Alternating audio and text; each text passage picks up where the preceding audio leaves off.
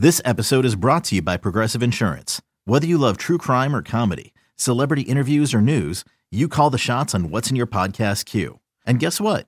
Now you can call them on your auto insurance too with the Name Your Price tool from Progressive. It works just the way it sounds. You tell Progressive how much you want to pay for car insurance, and they'll show you coverage options that fit your budget. Get your quote today at progressive.com to join the over 28 million drivers who trust Progressive. Progressive Casualty Insurance Company and Affiliates. Price and coverage match limited by state law. That is a fair ball glove on a bounce foot race head first slide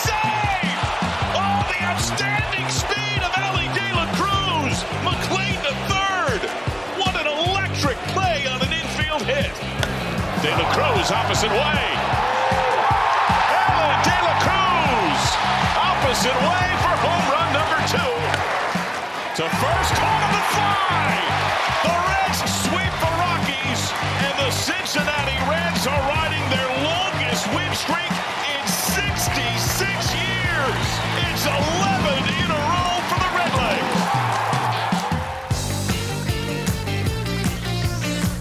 Welcome back to the MLB.com Ballpark Dimensions podcast. I'm your host, Mike Petriello, a writer and researcher at MLB.com, joined by MLB.com national content editor Matt Meyers. Today is Friday, June 23rd. We have a lot to get into. We obviously are going to start by talking about the Cincinnati Reds, who are on an 11 game win streak, but there's going to be a lot to learn about them in the next couple days. We have to talk about what's going on with Vladimir Guerrero Jr., who I swear has not yet hit a home run at home this year, which is just like the dumbest thing. Uh, we're going to talk about the uh, college baseball game from last night, LSU versus Wake Forest, which is actually super cool and interesting. And then Matt just spent his entire week in Arizona uh, at the MLB Draft Combine, and I'm very interested to ask him about that. Of course, we have a couple of guys that you should know more about at the end. So the first thing is that the Reds never lose. They have won 11 games in a row. My favorite fact about this, the big red machine of the 70s never did this. That's right. The 2023 Reds are better than the big red machine. No further questions. The last time they did that was 1957 when the team won 12. And they did most of it on the road, this year's team has, in St. Louis, in Kansas City, in Houston, home versus the Rockies. That's super cool. They are now Boy, I guess I should have looked this up, Matt. Have all five teams been in first place at some point of this division? I guess the Cardinals kind of blew up immediately. But anyway, the Reds are in first place now. And after yesterday's day off, they have a very interesting week or so ahead. They play Atlanta starting tonight. First two games are already sold out, I'm told. They go to Baltimore, they come back, and they play the Padres. We are going to know so much more about the Reds in 10 days, I think, than we do now. Are you into the Reds? Are you buying the Reds? Buying the Reds is like fun and interesting, yes. Um, and I mean, it's the, in this division. I think at this point, it's pretty clear they can win win the division, right? And so I think that like there's like we shouldn't write them off like for that reason, full stop. And I think the other thing, they're a really hard team to evaluate, right? Because you look at their record and you're like, okay, they're 40 and 35. They're now in first place. Cool. That said, they also have a negative run differential. Then again, most of that division has a negative run differential. But they don't have the same roster that they had on opening day, right? They've changed. They've made some significant changes, especially in their lineup. First of all, they they they like they DFA'd Wil Myers this week, who was like their big offseason signing. He's gone. Um, they added Matt McLain in May. Since they called up Matt McLain, they're twenty one and twelve. They called up Elly De La Cruz a couple weeks ago. Since they called him up, they're 13 and 2 and 12 and 2 in games he starts. So, like, no, I don't think they're a 900 winning percentage team, to be clear but it's a different team. So I don't think we, we can evaluate them on their season long on their season long run differential, right? So I think that's that's sort of what makes them tricky. Usually teams make changes at the trade deadline, significant changes, and that's why you're like, well, we can't evaluate them. They're different now than they were in the first half. This is a team that is significant. Like these might be their two best position players that they added in the last six weeks.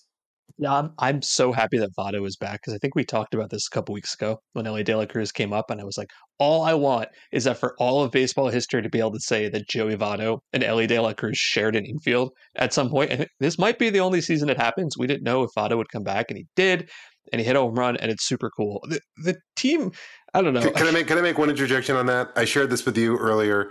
I saw this on Twitter from uh, Joel Luckhaupt, which I believe is like a Reds fan on Twitter. He, he wrote, barring a rainout, this Reds Brave series will likely see Elly De La Cruz face AJ Smith-Shawver, both born in 2002, and Joey Votto face Charlie Morton, both drafted in 2002.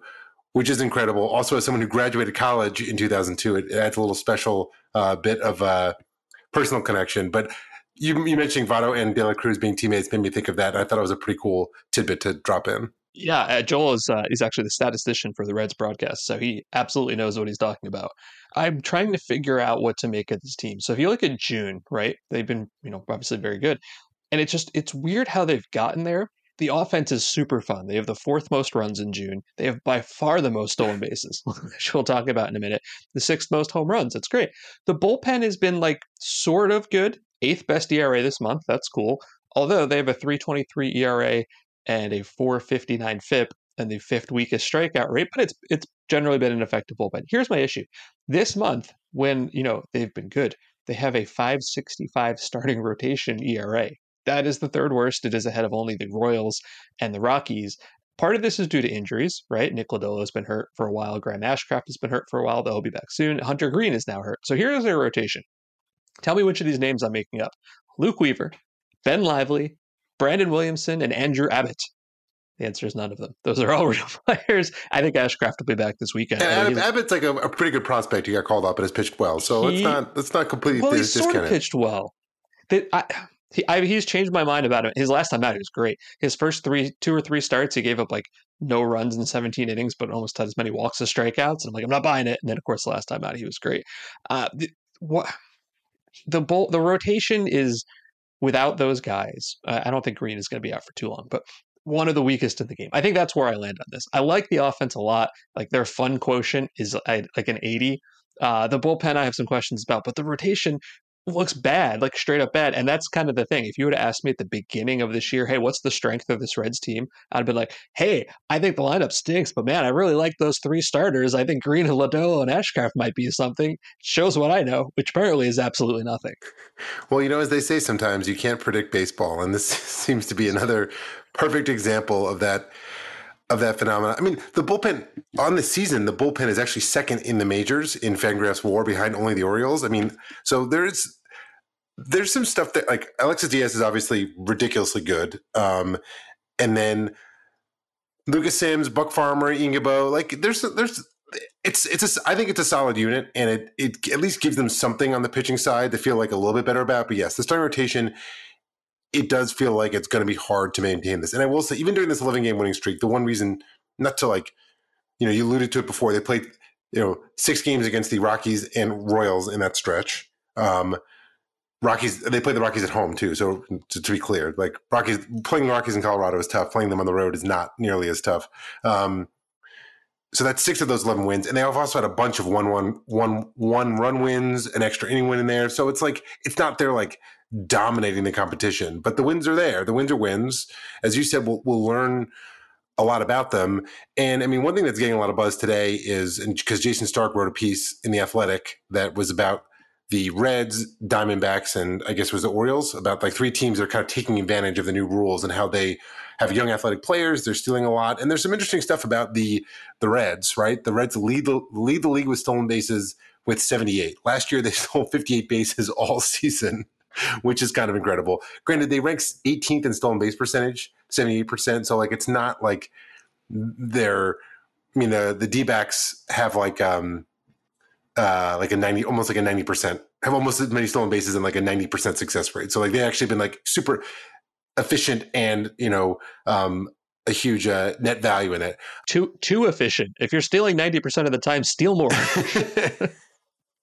Um, no team in baseball scored more run, scored from second on a single more than the Reds have, 65 times. Um, and only the Diamondbacks have taken an extra base on a higher percentage of singles or doubles than the Reds, 48% of the time. So like there is something there, and that's something where players like De La Cruz, who's like literally the fastest guy in baseball, and McLain, just a young athletic player, are they, they change the complexion of the team. It's like, okay, they brought these guys in and they make them a different team and a better team. So I think that stuff that is that is pretty interesting and definitely a point in the Reds' favor in terms of like going forward what this what kind of team this is. All of that. Did you see Elly De La Cruz beat out a ground ball to first base the other day?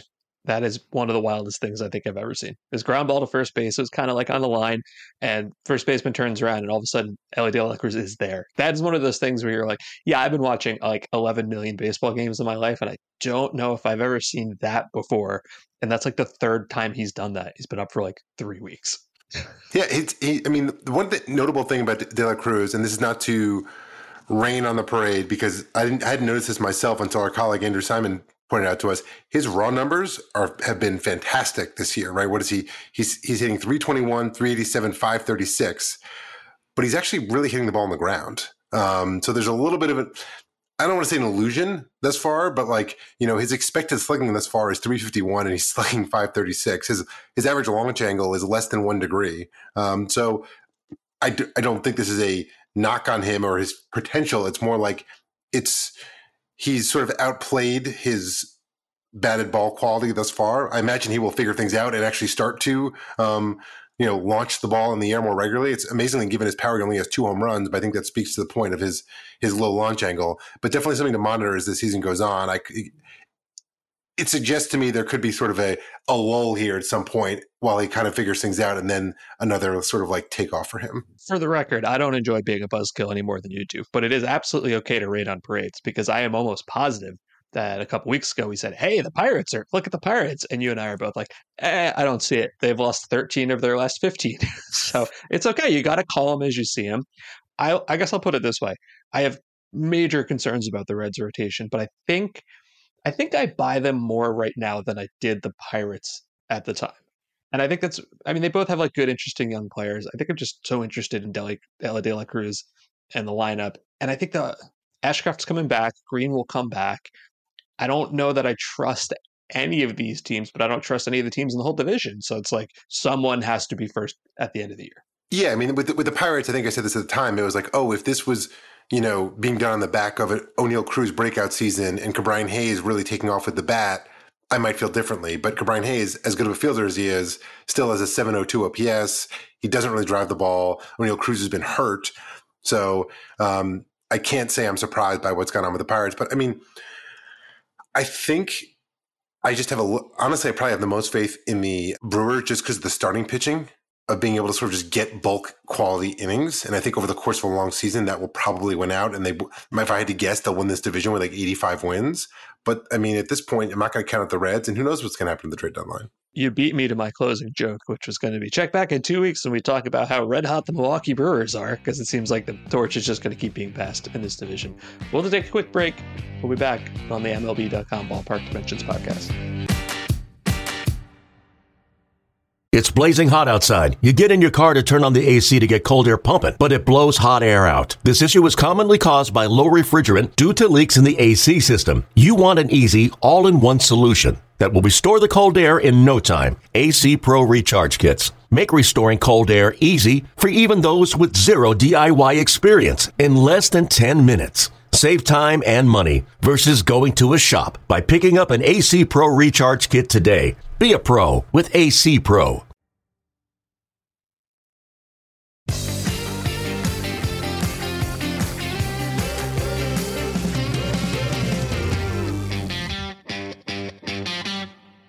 We're back on the MLB.com Ballpark Dimensions podcast. Mike Petriello and Matt Meyers. Each week we have our three batter minimum. We pick three interesting topics of the week. The first one is maybe not a happy one for fans north of the border. Did you know, and this is true as of at least this second, they play a home game in like five hours from when we're recording. Vladimir Guerrero Jr. has yet to hit a home run at home this year. He has nine home runs on the road, zero home runs in Rogers Centre. There are 371 players this year who have hit at least one home run in their home ballpark. 371. That is a group which does not include Vladimir Guerrero Jr., which I keep repeating because I can't believe it's true. How is that even possible? I will give one minor caveat. Because the Blue Jays did renovations to their ballpark, they started the year with a long road trip. They've actually played 12 more road games than they have home games. So it's certainly not an even split. But even so, he's had 132 home plate appearances this year. It's been a weird season for him overall. He he has his OPS. Uh, listen, he was second in slugging or second in, in the MVP race two years ago, right? and his OPS was over a thousand that year. It is 767 this year. And if you were to say he's, you know, declined in slugging, declined in all of this, you'd be like, oh, I guess, I guess he's not hitting the ball that hard. No, 98th percentile in hard hit rate. He has the exact same hard hit rate he did when he was second in the MVP in 2021. The other thing you would say is, well, when he first came up, he just hit it hard into the ground. I bet you he's doing that again. No, his ground ball rate is actually less than last year. Strikeouts haven't changed. walk rate hasn't changed. Like these are all the big blinking red signs of it's gonna be okay. And yet here we are almost to July and it hasn't been okay. It's an incredibly frustrating season for one of baseball's most talented young hitters. It reminds me a little bit of what we saw with Juan Soto, like from the end of last year to the earlier part of this year, where it was like the indicators were all there and it was kind of just a matter of time before he got it going. And Juan Soto really started to get it going of late. So it was finally like, okay, he's hitting the ball well. It's finally working for him. In some ways, the strangest thing about Guerrero's career, though, is that he really only has the one great year, right? Obviously, he was the hyped number one overall prospect. Like, oh my God, you know, this is going to be the next great hitter. His rookie year, he was, you know, okay, you know, good for a rookie, 772 OPS. Then there was the 2020 season, we'll kind of throw out the window. 2021 was like his off the charts year, would have won MVP if not for Ohtani. You know, he probably wins MVP in like, you know, 98 out of 100 seasons with the year he had when he hit 311, 401, 601 with 48 homers and 111 RBIs. Like that was what we were waiting for. But then last year, he slugged 480, right? He he only has one season in his career which he has slugged above 500.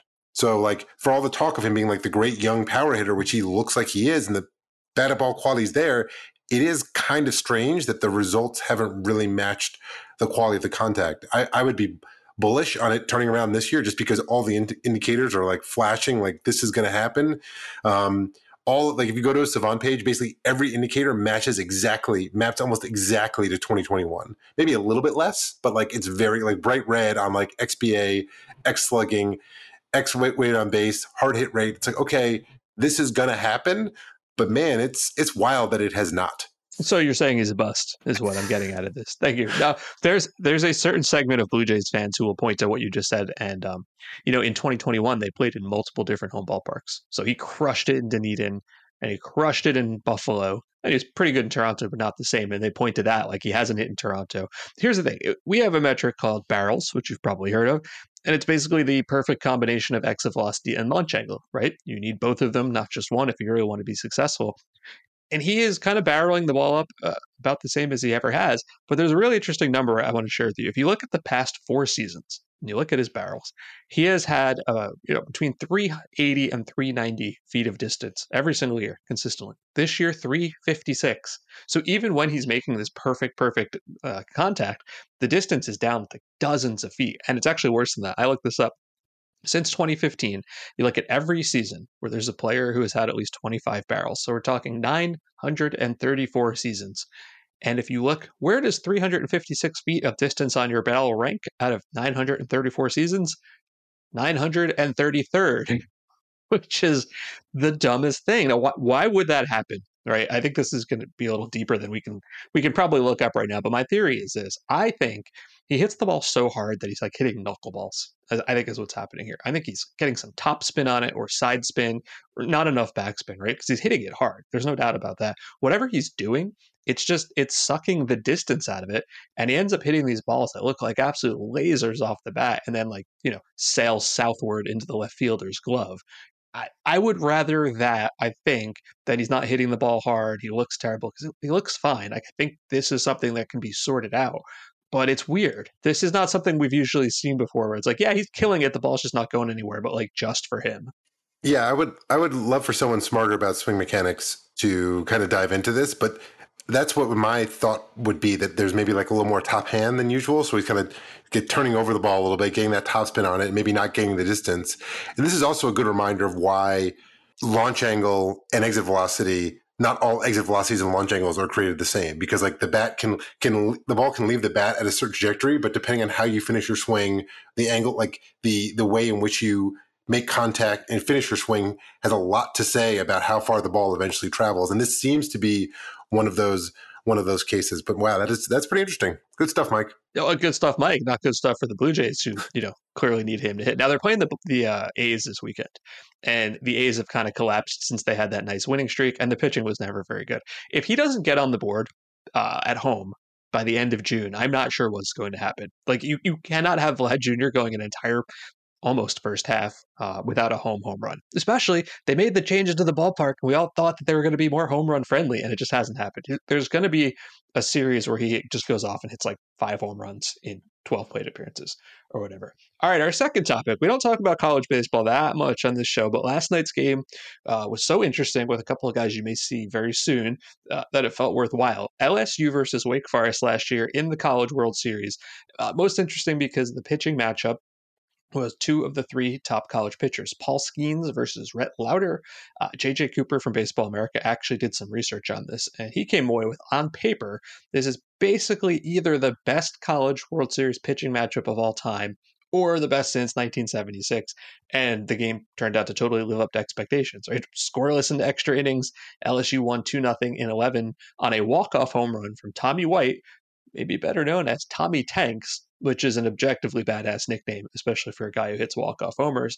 Um, but if you watch the pitchers, like absolute filth and dominance, and I it made me think two things. Right, one is well, the future of baseball is in great hands if like these guys are pitching like this, and if you are a batter, you are doomed. You will if that's what the next wave of pitching looks like.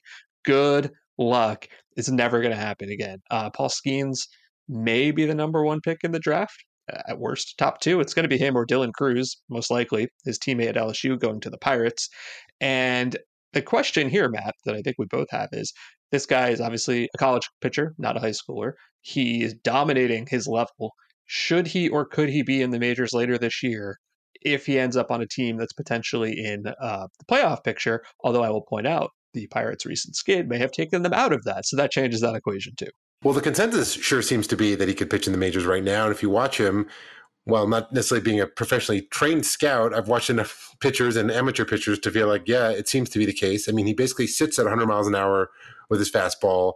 He threw one or two changeups in the game last night that kind of blew me away of like how good they were. There's some questions about like the sh- the shape of his fastball and that whether or not pro hitters will be as fooled by it. But I imagine that's one of those things that with some professional coaching and tweaking can can be uh, can be taken care of. I mean, I think this is one of like the. I mean, there's there's two things that I'm wondering about: is whether or not a he could pitch in the majors, and also b just like how do you if you're a team, how do you view drafting a pitcher like this in the draft? Just I mean, like you hate to be a downer, but it's like pitchers like this more often than not end up getting hurt. So it's like, do I want to invest this much of my you know time and future in a player who there's a very good chance will miss like a year and a half because like that's often what happens with pitchers who throw who test the limits of what is possible with how how hard a human can throw. I mean, I feel like Gerrit Cole's kind of like the one guy of this class who has essentially avoided this fate. Um, Justin Verlander probably avoided for most of his career and then got had some injury troubles later in his career.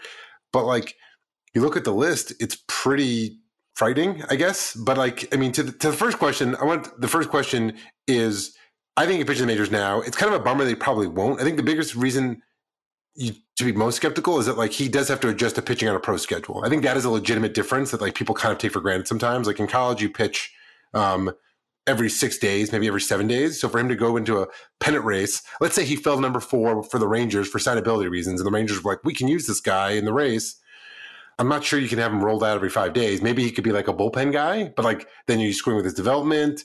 It's an interesting question. Um, I don't think I don't think he's going to fall to the Rangers. So I think it's the Pirates or the Nationals or the Tigers where this is kind of a non-issue. Um, so then it becomes more of a question of like, well, how do you develop him? Do you take take go slow? But then if you go too slow, maybe you, like he's not built up enough and he's never trained to throw lots of innings. So that's what's like the challenge of trying to figure out how to develop these guys is so is so tricky and like there's not really a right answer because no matter how often you quote unquote baby these guys, they still seem to get hurt.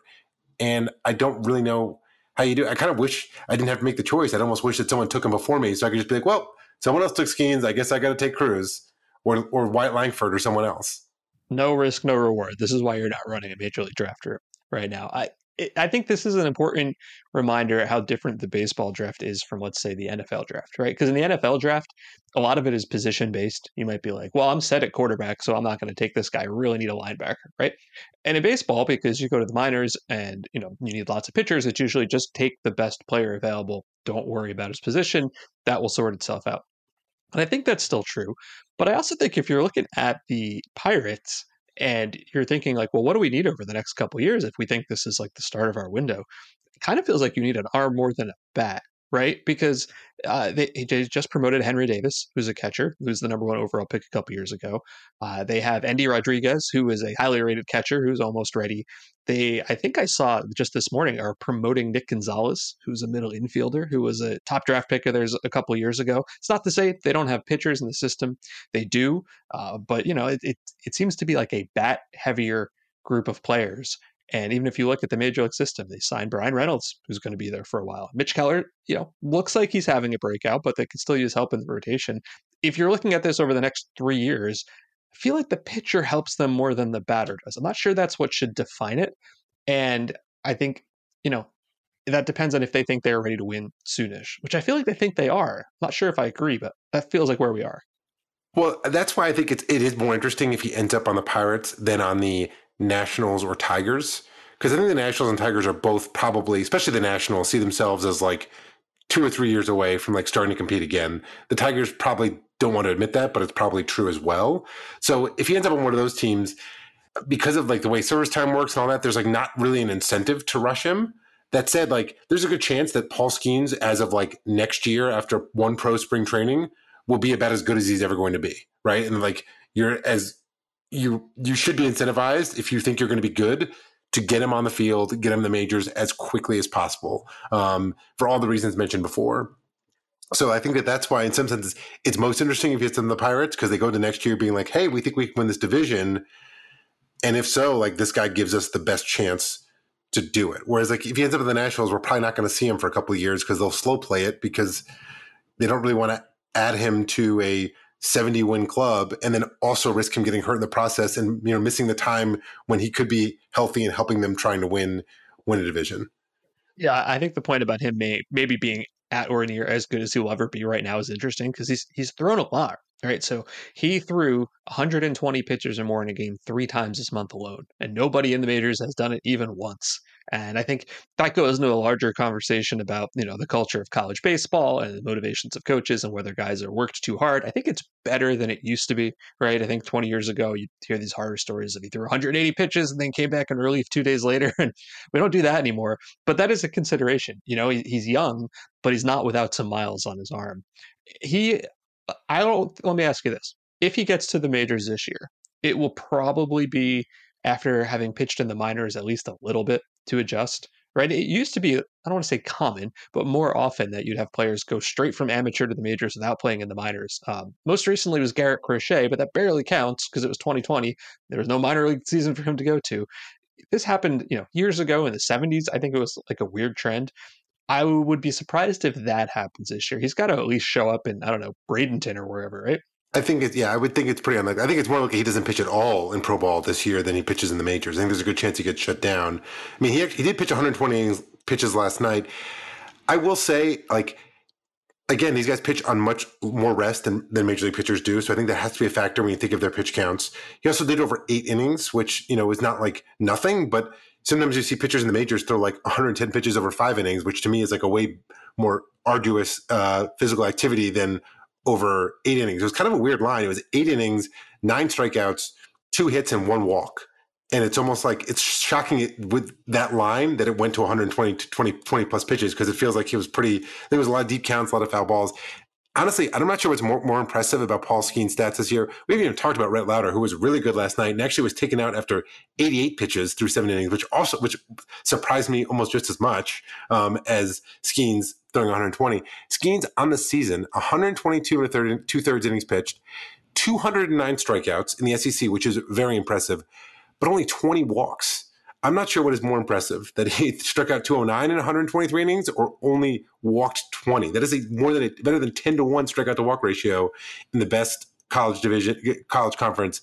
That suggests to me that's like that shows a level of polish that most college pitchers do not have yeah, I'll be the first to admit I am not an expert on amateur ball, but from everyone who I know and follow who does, you know, proclaim to be an expert, this was like the most star-studded college World Series that they can remember. Like the draft is going to be super interesting because you're going to have five or six guys who could potentially be the number one pick in other years. Like that's how loaded it is, which is super cool. Speaking of amateur ball, Matt, you just spent most of a week in Arizona at Chase Field at the MLB Draft Combine, um, which is a, a, relatively new thing. And tell us about it. Like, what did you see there? Like, what did you do? What went on? Yeah, I mean, for, for those who are unfamiliar, I mean, basically MLB three years ago, so this is the third time we've done it, organize a draft combine similar to what the NFL has done for years, where they invite the top prospects to come and, you know, take batting practice. You know, the position players can take batting practice. They can um, do infield and outfield, the pitcher's pitch. Um, there's also a strength and conditioning um, testing portion of it, and there's also a medical portion of it, which in some ways is the most significant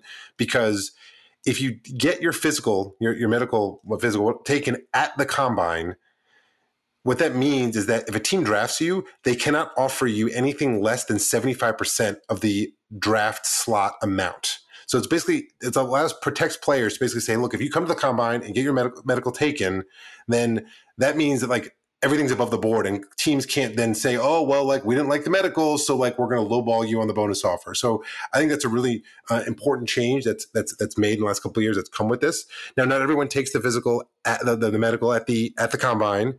Um, some players come and just do the, the interviews with the teams. That's another big part of it is a lot of players just come especially the top top prospects they'll come and if they feel like they don't they only have anything if they feel like they have nothing to gain from taking bp um, they may just come and meet with teams and do the interviews and sort of do the meet and greet. They also did media, so that was cool from a media perspective of getting to you know chat with and uh, see firsthand some of these like some of the top prospects um, in the draft, like Max Clark, who's the top high school outfielder in the draft. He was there, but he did not do the on-field stuff, but he did the media stuff. So you get to kind of get a feel for for who who the player is. I thought it was really interesting. Um, to be able to see a lot of these players firsthand. It really gives you a feel for who they are. Like I'll give you a perfect example. Um, Noble Meyer is a tall right-handed uh, pitching prospect from Oregon, high school kid, probably the top high school pitcher in the draft. And then you see him in person, and like you know, there's a there's a from when I was a kid. I don't know if you saw this. There was a famous article in Sports Illustrated about Mariano Rivera, and it was kind of like what makes him so special. And it was like his fingers. He has these really long fingers, these huge hands. You don't even realize how big his hands is, and, the, and hands are, and that's like how he's able to get this movement on his pitch. Like Noble Meyer had like the largest hands I've ever seen. So it's like I now have this like vivid picture of this kid. It's like okay, now I see he's throwing 100 miles per hour in games, and you're like, okay, this is cool, this is interesting. So also, what I also loved about this kid is that um, as I said, they do the players do interviews interviews with teams. They're kind of like job interviews. Now, most of the players who are there just kind of wear the like draft combine like polo shirt and shorts that they're like the the gear they get. But like I guess Meyer wanted to treat it kind of like a job interview, so he was you know he was wearing like khakis and like a button down shirt, which I thought was which I kind of appreciated as well. Um, but you know, there's other things you pick up while you're there. I mean, you know some of these some of these kids are just like so imposing and impressive. You know, Bryce Eldridge is one of the top high school hitters. You see him and you're like, oh wow, like this. I, I get it. You know, there's just something about you. You you you instantly understand why this kid is a top prospect. You watch some of these kids take BP. There was one player who's I think you know Eric Bitonti, who's a shortstop from California, left-handed hitter, and he had. I mean, it's batting practice, but you're watching and like he's just like flick of the wrist hitting them over the right field fence. So it's like instantly you have a picture of this kid, like, okay, um, this is impressive. Uh, there was a, a, outfielder, actually a, a catcher slash outfielder that from San Diego State, Cole Carrigg, who threw 102 miles an hour from the outfield in the outfield drills. So like there's there's a lot you can learn from being there. It's also, I mean, they open it up to fans. I hope in the future more fans come because like the kids can get right down on the field and get selfies and autographs and like meet these kids. Um, our colleague Jesse Sanchez, his kids came. They they each caught three home runs in batting practice just from like going out. So it's, like it's a cool event, and I think that has a lot of potential for growth um, as the years goes on and players start to appreciate what can be gained from going, um, and maybe some of the fans who are in the area get to get to appreciate it as well. That's cool. I did not know it was open defense until you just said it right there. So that is super cool. Like if I wanted, I mean, you know, my son is a baseball nut. If I lived around there, I'd be like, hey, do you want to go sit in the bleachers and just catch a whole bunch of batting practice home runs? You'd be like, yeah. Um, do you think it it uh, will it hurt the guys who are at the College World Series and weren't able to be there to participate because they were obviously you know playing in the World Series? I mean, I think that for the the, the the, teams in the College World Series have been pretty heavily scattered, and so I think that those guys aren't necessarily hurt from that perspective. I mean, it was a kind of a bummer because I think Paul Skenes would have come if LSU didn't advance, but then obviously, you know, if uh, for him, I'm sure he's excited that LSU has LSU did advance, so he could possibly win win the College World Series. There also is like a, a supplemental event where, where where players can go and do the interview and the medical process after the fact, just so they can get that same protections that I was talking about in terms of like getting the physical taken um, by the uh, by the MLB personnel. Yeah, no, this makes a lot of sense. I'm reading here that uh, 323 players accepted invitations to go to the event, and that includes 169 members of the Pipeline Draft Top 200. And obviously, some of those who weren't there were playing in the College World Series because that's rather on the top 200. This is cool. I think this is something that is long overdue. It's probably something baseball didn't do well enough like in years past. I think everybody remembers kind of like the Brady Aiken situation, which you're always trying to avoid. And um, if some of these guys maybe get get their names in front of teams uh, a little quicker than they could just from scouting the video, um, I remember reading a couple years ago. I think it was Henry Davis who was the number one overall pick in the draft. He said it was great because he actually got to like talk to the teams and meet them as people. You know, before they actually like you're essentially getting into a marriage, like you're making the draft pick, right? You're like let's date for a little bit. We can actually get to know each other and then see if this is going to be a good fit. Uh, so that's cool. I'm glad you got to see that. I'm uh, I'm a little bit jealous about that. We will take a break. We'll be back. We always have a couple of guys you need to know a little bit more about. Okay, picture this. It's Friday afternoon when a thought hits you. I can spend another weekend doing the same old whatever, or I can hop into my all new Hyundai Santa Fe and hit the road. With available HTRAC, all wheel drive, and three row seating, my whole family can head deep into the wild. Conquer the weekend in the all new Hyundai Santa Fe. Visit HyundaiUSA.com or call 562 for more details. Hyundai, there's joy in every journey.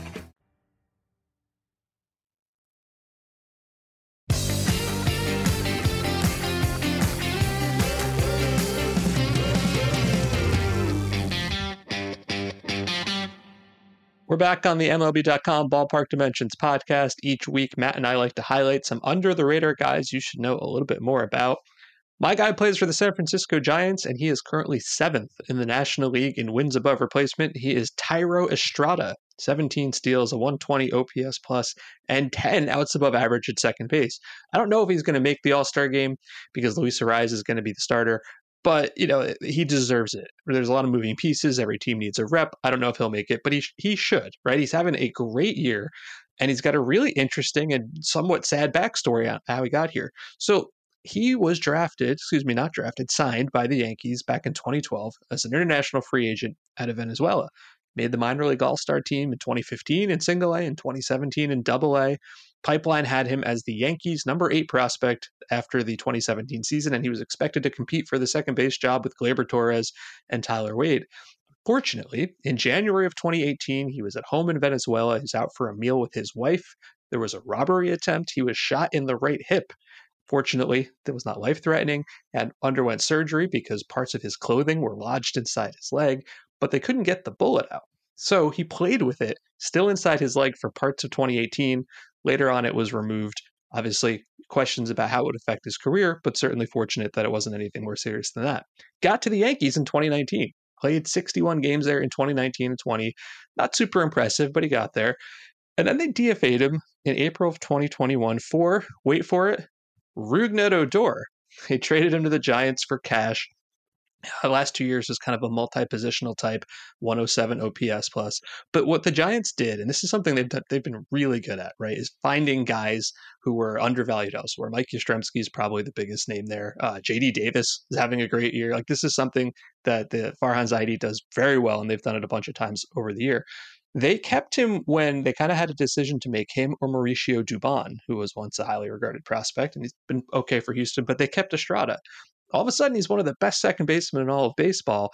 And it's good for the Giants and maybe less good for the Yankees. A couple weeks ago, we talked about Jorge Mateo, who was a former Yankee prospect who has flourished in Baltimore. I fully expect we're going to be talking about Estevan Florial having a great year for the 2025 Brewers or whatever, because that's happened a couple of times. I'm not sure what that's about. But Estrada is probably someone you don't think about at all. He should be an all star this year. I don't know if he will be, but he would be on my ballot. Yeah, your point about the Giants is very well taken. That has like been their thing and was a huge part of their success two years ago when they won what was it, 107 games? He, yeah, a lot. Um, another name I'd throw in there is LaMonte Wade, who's having a huge year for them this year yes. and was very good again last year. So it's like this is a this is very much a thing, a thing that they they do. Um, speaking of guys who are in the National League West and needed a new opportunity elsewhere, um, I'd like to talk a little bit about Arizona Diamondbacks relief pitcher Scott McGough, who over the la- last 30 days has the highest Fangraphs WAR of all relief pitchers in baseball, which is hard to believe, especially considering this is a guy who has not pitched in the majors since 2015, right? Um, so let, us tell you a little about uh, about the performance uh, in the last month. In the last month, he has not allowed an earned run in 15 and a third innings pitched. On the season, he has 47 strikeouts and 12 walks in 39s and two, two thirds innings pitched. Compare that to his first MLB exposure in 2015 with the Marlins. He allowed seven runs in six and two thirds innings with four walks, four, stri- four strikeouts, and 12 hits allowed, and was ceremoniously sent back to the minors. His transaction log is kind of crazy. He was originally drafted at a, a high school in Pittsburgh by the Pirates in 2008 so local boy that was like in the 40 something round. He did not sign. He went to oregon state which at the time did not went to oregon which at the time did not have a baseball team. They brought back baseball in 2009 he was part of the first oregon team. They, they hadn't had a team for however many years. I, I don't know exactly. Ended up being drafted by the dodgers in the fifth round in 2011 at the trade deadline 2012 he was traded along with Nathan Eovaldi to the Marlins for Randy Choate and Hanley Ramirez. This guy was once traded for Hanley Ramirez. He was in the Marlins for a few years. As mentioned, he debuted with them, was uh, grabbed off waivers by the Orioles in 2016, became a free agent, signed with the Rockies, became a free agent, and then get this november of 2018 he signs re-signs to the rockies as a free agent and then a month later i don't know what happened between november and december of 2018 he was released by the rockies. So then after all that he goes to japan he signs with the yakult swallows pitched there for four years and in that time he learned a split fingered fastball which is a much more popular pitch in in japan and has transformed his career. He was a very effective relief pitcher in Japan over those four years. And this past winter, he signed a two year deal that got very little attention. Suddenly, like the the D backs were signing a 33 year old reliever who'd been out of the majors for four years, or actually seven years if you go back to 2015, to a two year deal. Um, Mike Hazen said after the signing, guys go over there, the, Mike Hazen being the Diamondbacks uh, GM, uh, guys go over there and do better just through pure opportunity. In this case, we felt like he developed a splitter, and that was interesting for us. Sure enough, that splitter is now a pitch he throws more than 40% of the time. He actually talked about when he first got back here, first two weeks of the season, he was terrible. Um, in the his first seven appearances, he allowed three homers and five runs in four and two thirds innings, and even talked about how like adjusting to American uh, hitters in the majors was different, was was t- tough coming from Japan because he said in Japan way more contact hitters, but way fewer guys who can beat you with homers. So I was still pitching with the same mentality I had in Japan, and guys were hitting homers off me. So he's like, I had to really make an adjustment to how I pitched and how I attacked hitters. Since those first two weeks of the season, those seven games, he has allowed a 369 OPS. That's on base plus slugging in 35 innings pitched. The guy has been absolutely incredible. Um, great success story for the for the D-backs, who also I was reminded in doing research about him um, got Merrill Kelly from Korea. So clearly he's been he's pitching great for them this year, two nine zero ERA. So clearly their their uh, a- Asian scouting is is doing quite well. Asian pro scouting is doing quite well for them this season. I was uh, furiously googling while you were talking, and I believe that the Rockies let him go so he could pursue an opportunity in uh, overseas, which I guess makes sense because you know, sometimes you can make there you go make more money doing that. I I love the story of a guy who comes back with a new pitch, and it really this stood out to me when we were watching the World Baseball Classic. Like all of the good Japanese pitchers have split finger fastballs. I love a good splitter guy. Major leaguers don't throw enough split fingers. We we need to see like a three times increase in split finger usage in the next two years. Like that that should be the next what's the next sweeper? Go back to the splitter, right? You see guys like this all the time. It's kind of a myth that it increases injury. Like it just doesn't seem to. More splitters, more splitters, more splitters. It's interesting timing, as as uh, you may may have seen that Roger Craig, the former um, Giants manager, passed away um, last week, and Roger Craig was was was credited with like this this splitter revolution that happened in the majors in like the 1980s when like was it Bruce Sutter and Mike Scott and a few other guys like became dominant pitchers because of the splitter, and then it kind of disappeared. I guess was probably is it is it because of the the belief that it caused injury? Is that the the, the kind of the belief that that's why the pitch went away? Yeah, as far as I understand, I don't think there's any real science to that. I think some guys have tried it, and you know you got to spread your fingers so far apart that they probably have felt pain.